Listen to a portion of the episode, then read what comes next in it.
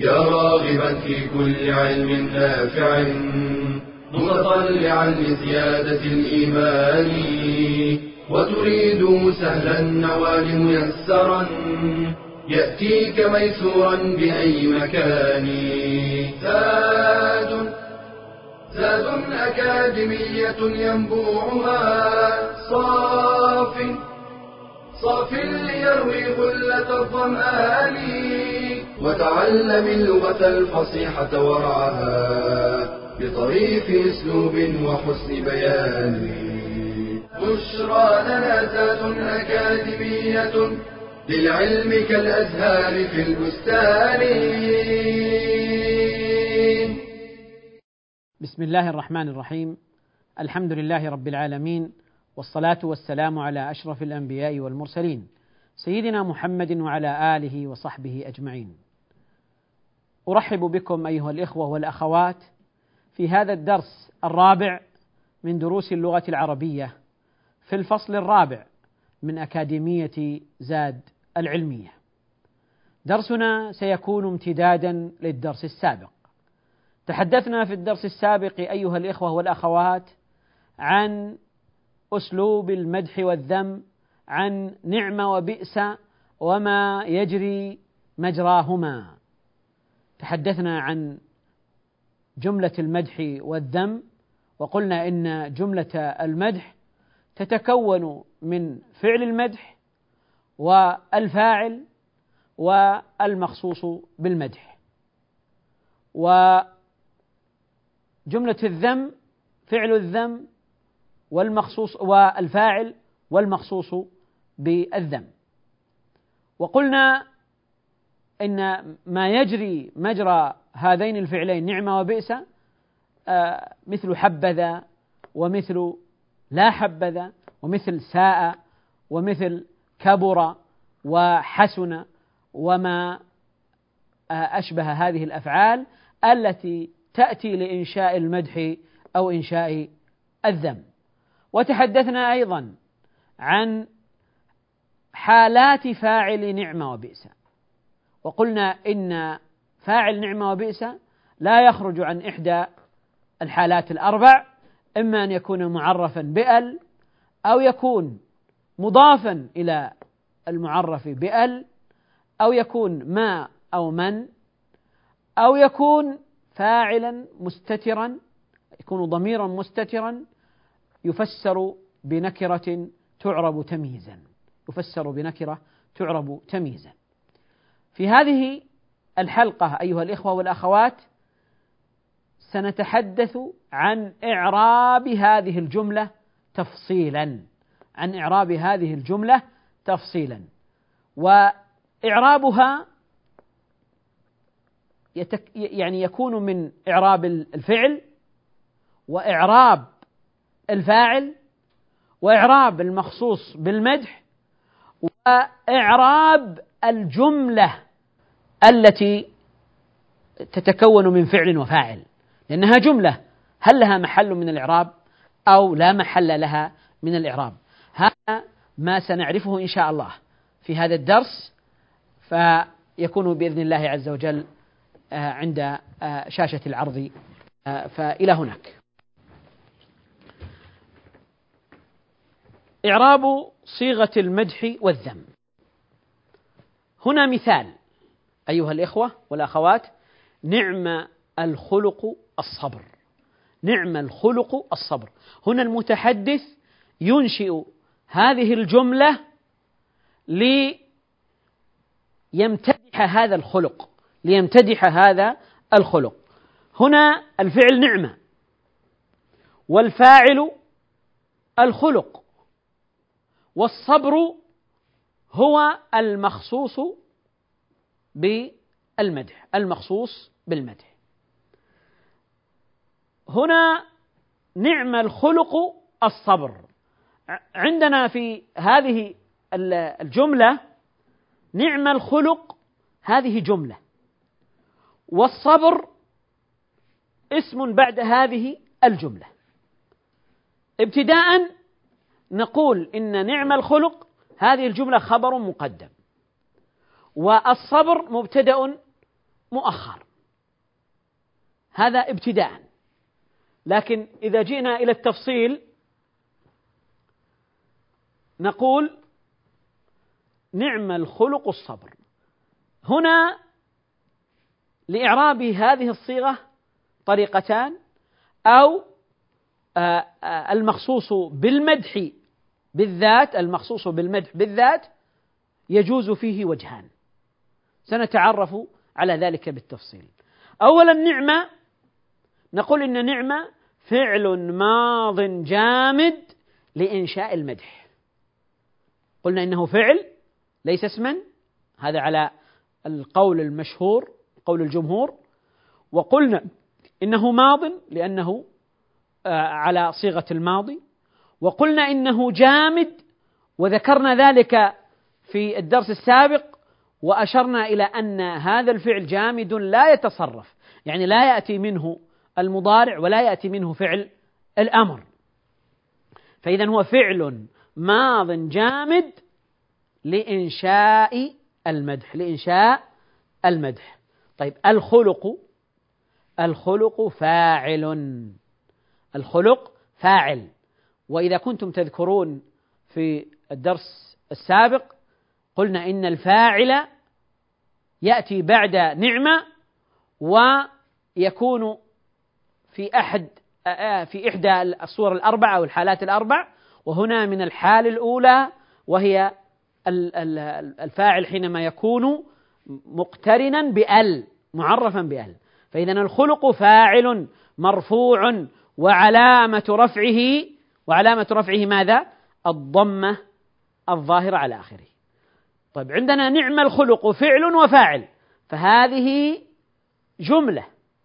ما موقع هذه الجملة؟ موقع هذه الجملة في محل رفع خبر مقدم. في محل رفع خبر مقدم. يعني الجملة موضعها خبر مقدم. الصبر مبتدأ مؤخر. مبتدأ مؤخر مرفوع وعلامة رفعه الضمة الظاهرة على آخره وهو المخصوص بالمدح وهو المخصوص بالمدح. يعني كأنني أقول الصبر نعم الخلق. كأنني قلت الصبر نعم الخلق. فإذا حينما أقول الصبر الصبر مبتدأ ونعم الخلق فعل وفاعل وهو في محل رفع خبر. فإذا قلت نعم الخلق الصبر نعم الخلق الصبر فإنني أقول نعم فعل والخلق فاعل والجملة في موضع خبر مقدم والصبر مبتدأ مؤخر. الصبر مبتدأ مؤخر. الصبر هذا هو المخصوص بالمدح. قولنا المخصوص بالمدح ليس إعرابا ليس ذكرا لمحله من الإعراب وإنما لبيان حاله ولبيان معناه وأنه هو المخصوص هو الذي خص بالمدح. فحينما نعرب لا نقول هو مخصوص بالمدح ونكتفي وإنما لا بد أن نذكر موقعه. نقول مبتدأ مؤخر. طيب هل يجوز في إعراب الصبر؟ في إعراب كلمة الصبر نعم الخلق الصبر. هل يجوز في إعراب الصبر؟ يعني إعراب آخر؟ نقول نعم يجوز أن يعرب إعرابا آخر فنقول إنه خبر لمبتدأ محذوف. تقديره هو الصبر. نعم الخلق هو الصبر. فإذا الصبر إما أن يكون مبتدأ مؤخرا ويكون ما قبله الجملة ما قبله خبرا مقدما وإما أن يكون الصبر خبر لمبتدأ محذوف تقديره هو. أيها الإخوة نكمل إن شاء الله إعراب جملة المدح والذم بعد الفاصل. فابقوا معنا. بشرى لنا أكاديمية للعلم كالأزهار في البستان.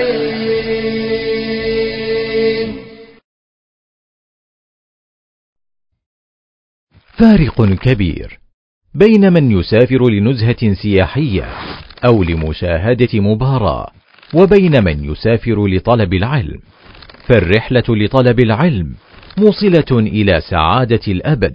قال النبي صلى الله عليه وسلم من سلك طريقا يلتمس فيه علما سهل الله له به طريقا إلى الجنة. وبالرحلة يلقى الطالب العلماء وينوع المشايخ ويقارن بين المناهج ويجدد نشاطه ويزيد خبراته. قال الشعبي لو أن رجلا سافر من أقصى الشام إلى أقصى اليمن فحفظ كلمة تنفعه رأيت أن سفره لا يضيع. وهل من شيء أشرف من العلم يرحل في طلبه وقد رحل موسى عليه السلام في ذلك رحلة شاقة. وإذ قال موسى لفتاه لا أبرح حتى أبلغ مجمع البحرين أو أمضي حقبا. ورحل الصحابة والعلماء من بعدهم في طلب العلم المسافات حتى سافر بعضهم شهرا في طلب حديث واحد وقطع بعضهم في طلبه أكثر من خمسة آلاف كيلو. سيرا على قدميه. فإن عجزت عن الرحلة في طلب العلم فلا أقل من التعلم عبر الشبكات والشاشات. قال النبي صلى الله عليه وسلم سددوا وقاربوا والقصد القصد تبلغوا. بشرى لنا أكاديمية للعلم كالأزهار في البستان. بسم الله الرحمن الرحيم. أيها الإخوة والأخوات نستأنف الحديث عن إعراب جملة المدح والذم. قلنا إن آه، إعراب جملة نعم الخلق الصبر نعم فعل والخلق فاعل والجملة في موضع خبر مقدم والصبر مبتدأ مؤخر. أو نقول نعم فعل والخلق فاعل والصبر خبر لمبتدأ محذوف تقديره هو.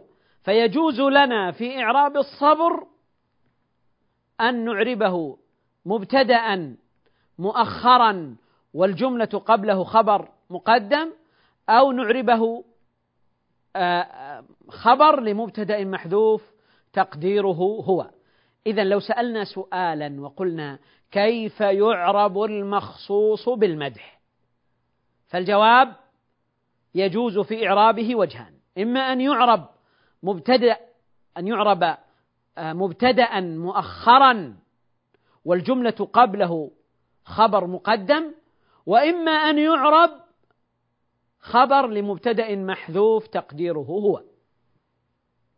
هذا إعراب هذه الجملة نعم الخلق الصبر.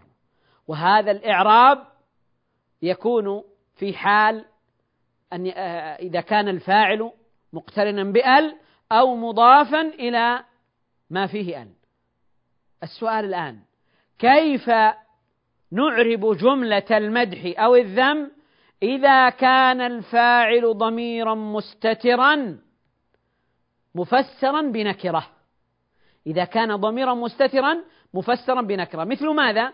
مثل المثال بئس خلقا الكذب.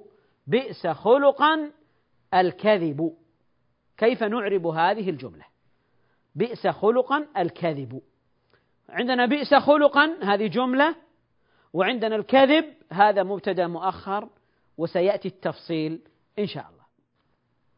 فنقول بئس إعرابها فعل ماض جامد لإنشاء الذم. بئس فعل ماض جامد لإنشاء الذم. والفاعل ضمير مستتر. تقديره هو. الفاعل ضمير مستتر. ليس عندنا فاعل ليس عندنا فاعل ظاهر. بئس خلقا الكذب. ليس عندنا فاعل ظاهر. فإذا لا بد أن نقدر الفاعل. لأن كل فعل لا بد له من فاعل لا بد له من فاعل. فإذا الفاعل ضمير مستتر تقديره هو. ما الذي يفسره؟ الذي يفسره التمييز خلقا. فما إعراب خلقا إذا أيها الإخوة والأخوات؟ خلقا إعرابه تمييز منصوب وعلامة نصبه الفتحة الظاهرة. تمييز منصوب وعلامة نصبه الفتحة الظاهرة. طيب الكذب الكذب الكذب هنا مبتدأ مؤخر. مبتدأ مؤخر. والجملة التي قبله هي خبر مقدم. والخبر قد يكون جملة كما تعلمون وكما ذكرنا في آه، فصول سابقة أن من أنواع الخبر الخبر المفرد والخبر الجملة. فهنا نوع الخبر جملة. فالجملة هذه بئس خلقا هذه الجملة التي هي مكونة من فعل وفاعل وتمييز هذه في موضع خبر مقدم. والكذب مبتدأ مؤخر مبتدأ مؤخر. طيب هل يجوز في الكذب إعراب آخر؟ نقول الكلام أيضا نفسه يمكن أن يكون الكذب آه، خبر لمبتدأ آه، محذوف تقديره هو الكذب كما ذكرنا سابقا كما ذكرنا سابقا. طيب هنا سؤال. الفاعل هنا ضمير مستتر وفسر بالتمييز.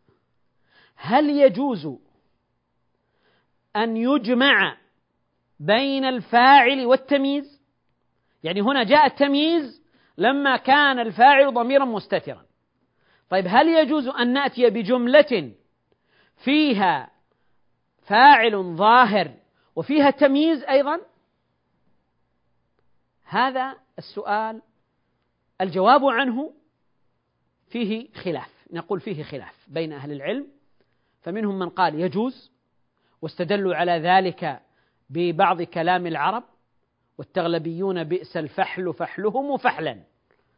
وبعضهم قال لا يجوز وبعضهم قال يجوز إذا كانت هناك فائدة. يجوز الجمع بينهما إذا كانت هناك فائدة. مثل ماذا؟ مثل حينما أقول نعم الرجل فارسا زيد. نعم الرجل فارسا زيد. فهنا نعم فعل والرجل فاعل وفارسا تمييز.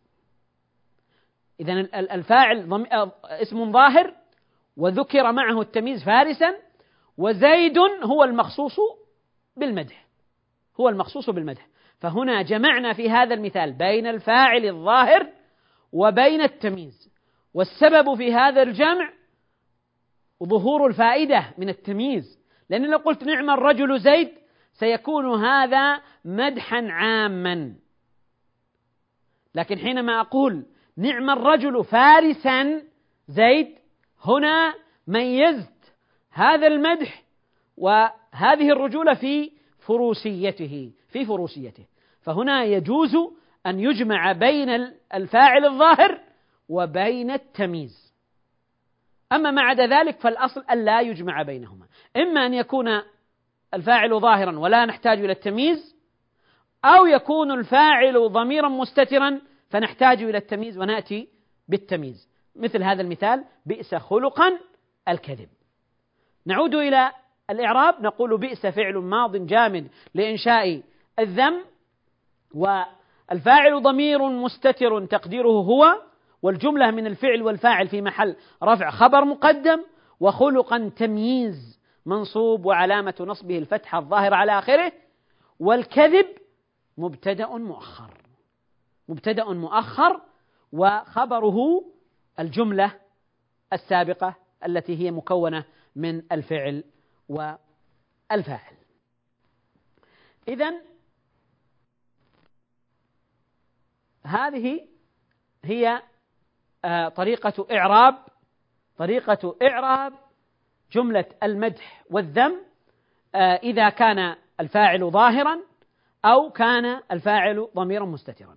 إذا كان الفاعل ظاهرا حينما قلنا آه، في الجملة السابقة نعم مثلا الرجل زيد نعم الرجل زيد نعم فعل والرجل فاعل وزيد إما أن يعرب مبتدأ مؤخر والجملة قبله خبر أو يعرب خبر لمبتدأ محذوف.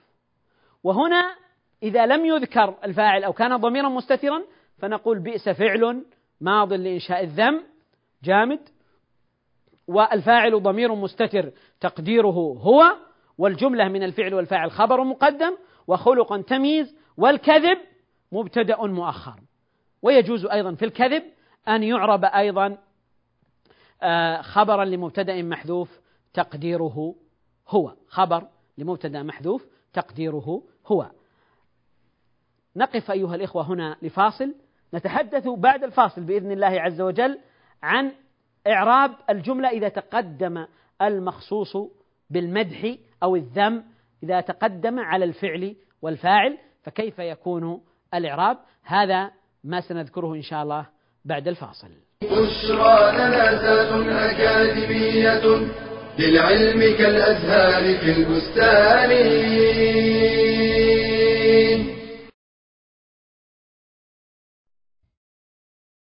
وظائف وأعمال شاشات وألعاب أشغال كثيرة مهمة وغير مهمة فكيف نطلب العلم في زحمة الانشغالات؟ أما الأشغال الباطلة والمحرمة كالأفلام والمسلسلات فيجب الإقلاع عنها فورا. وبذلك يتوفر وقت طويل لطلب العلم. والقناعة توفر الوقت المبذول في تحصيل النفقات الترفيهية. فيمكن إغلاق المحل يوما في الأسبوع مثلا وتخصيصه لطلب العلم. ويمكن التناوب مع زميل على طلب العلم. فيحضر أحدكما حين يغيب الآخر. ثم تتبادلان المعلومات كما كان يفعل عمر بن الخطاب وجاره الأنصاري. ويمكن استغلال وقت المواصلات ذهابا وايابا في القراءة والسماع. وكذلك وقت الفراغ أثناء العمل وأيام الإجازات. واستفد بالتكنولوجيا الحديثة كالإنترنت والهواتف الذكية والالتحاق بالتعليم المفتوح مثل منصة زادي. وعلى الأغنياء كفالة بعض النابهين وتفريغهم لطلب العلم. وفي الحديث من جهز غازيا في سبيل الله فقد غزا. فعمل للآخرة يكفك الله هم الدنيا. قال صلى الله عليه وسلم. من كانت الآخرة همة جعل الله غناه في قلبه وجمع له شمله وأتته الدنيا وهي راغمة.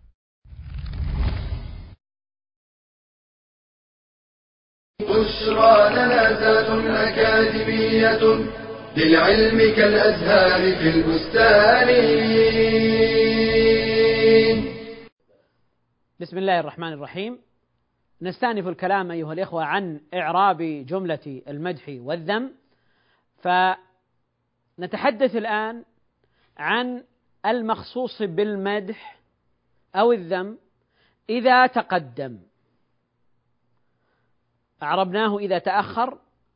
نعم الرجل زيد هذا هو زيد هو المخصوص بالمدح. بئس خلقا الكذب الكذب هو المخصوص بالذم. إعرابه إما أن يكون مبتدأ مؤخرا والجملة قبله خبر مقدم أو يكون خبرا لمبتدأ محذوف. طيب إذا تقدم المخصوص بالمدح أو الذم على الفعل والفاعل نحو محمد نعم الصديق. محمد نعم الصديق. فيعرب على النحو الآتي. محمد مبتدأ مرفوع وعلامة رفعه الضمة الظاهرة اسم في أول ابتدأ به الكلام فهو مبتدأ. ونعمة فعل ماض جامد لإنشاء المدح والصديق فاعل مرفوع علامة رفعه الضمة الظاهرة على آخره. والجملة من الفعل والفاعل في موضع خبر. في محل رفع خبر. وهنا الكلام مستقيم ولا تقديم فيه ولا تأخير. مبتدأ وأخبر عنه بجملة. أخبر عنه بجملة.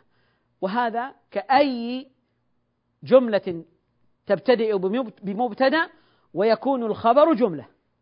مثل ما نقول مثلا آه، آه، زيد رجل كريم أو زيد قدم عندنا فالخبر جملة. فهنا محمد نعم الصديق. فهنا لا إشكال. هو آه الأصل الأصل والغالب أن يتأخر المخصوص بالمدح أو الذم أن يتأخر. نعم الصديق محمد نعم الرجل زيد.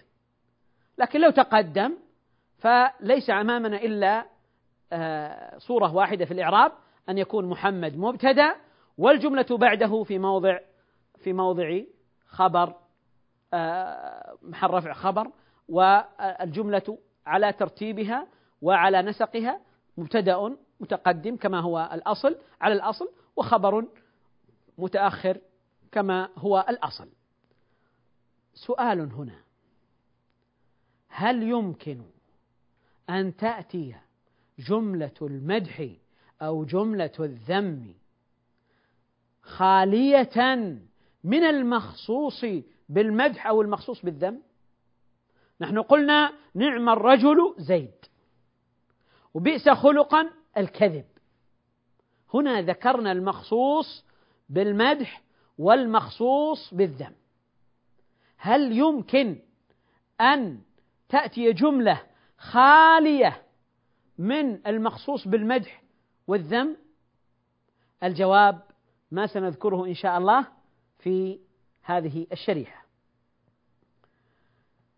قد يحذف المخصوص بمدح أو ذم إذا فهم من سياق المعنى إذا فهم من السياق إذا فهم من الكلام إذا كان معروفا إذا كان معروفا للمخاطب هذا المخصوص بالمدح أو المخصوص بالذم فلا داعي لذكره وهذا متسق مع القاعدة النحوية العامة وهي أن ما يعلم يجوز حذفه.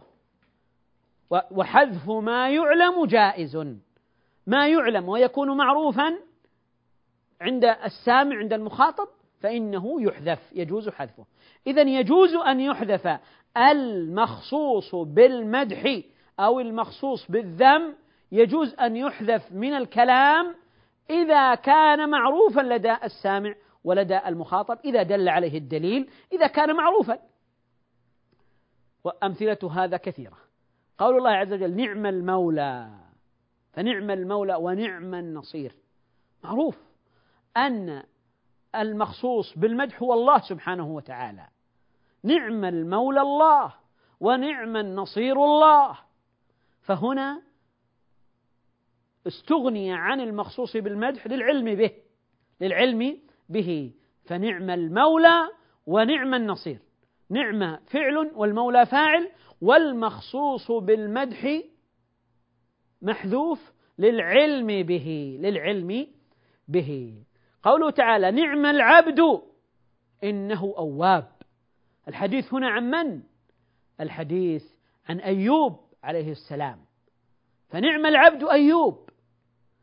فاستغني عن المخصوص بالمدح للعلم به لأن المخاطب ولأن السامع يعرف ويفهم من المخصوص بالمدح هنا. فلذلك لا يذكر لأنه معلوم معروف. نعم العبد يعني أيوب نعم العبد إنه أواب. والأرض فرشناها فنعم الماهدون. يعني فنعم الماهد الماهدون نحن. هذا ضمير العظمة. نعم الماهدون نحن. ضمير العظمة لله عز وجل. فنعم الماهدون نحن. فهنا استغني أيضا عن المخصوص بالمدح للعلم به للعلم به. قوله تعالى فنعم عقب الدار. يعني نعم عقب الدار عقباهم عقبى هؤلاء الذين آمنوا واتقوا. فنعم عقباهم عقب الدار فنعم عقب الدار عقباهم. فللعلم به وللمعرفة به ولفهمه حذف واستغني عنه. إذا خلاصة الكلام قد يحذف المخصوص بالمدح أو المخصوص بالذم إذا علم إذا فهم وحذف ما يعلم جائز وحذف ما يعلم جائز.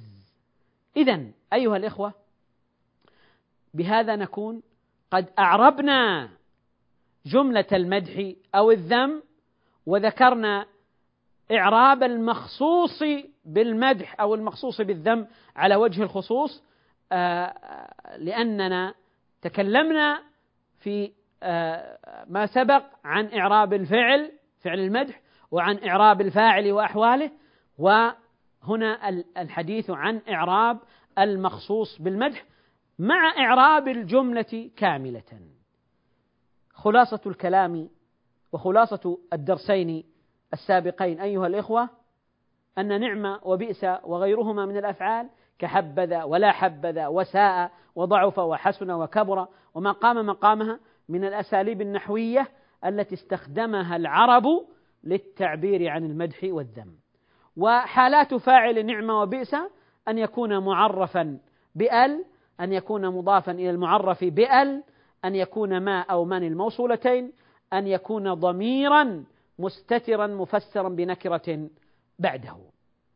وتحدثنا في هذا الدرس عن إعراب هذه الجملة إذا ذكر الفاعل فيكون الإعراب الفعل والفاعل نعم الرجل زيد فعل وفاعل والمخصوص بالمدح إما أن يكون مبتدأ مؤخرا والجملة قبله خبرا والجملة قبله خبر وإما أن يعرب خبر لمبتدأ محذوف تقديره هو. هذا إذا ذكر الفاعل. إذا لم يذكر الفاعل بئس خلقا الكذب فيكون فعل والفاعل ضمير مستتر وخلقا تمييز والكذب هو المخصوص بالمدح. وأخيرا قلنا إن المخصوص بالمدح قد يجوز حذفه من الكلام. إذا فهم إذا عرف إذا علم يحذف من الكلام ويستغنى عنه.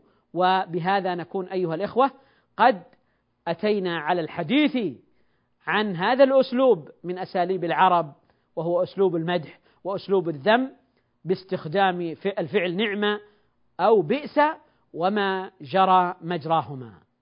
إلى أن نلتقي أيها الإخوة في درس قادم أستودعكم الله والسلام عليكم ورحمة الله وبركاته. يا راغبا في كل علم نافع. متطلعا لزيادة الإيمان وتريد سهلا النوال ميسرا يأتيك ميسورا بأي مكان. زاد زاد أكاديمية ينبوعها.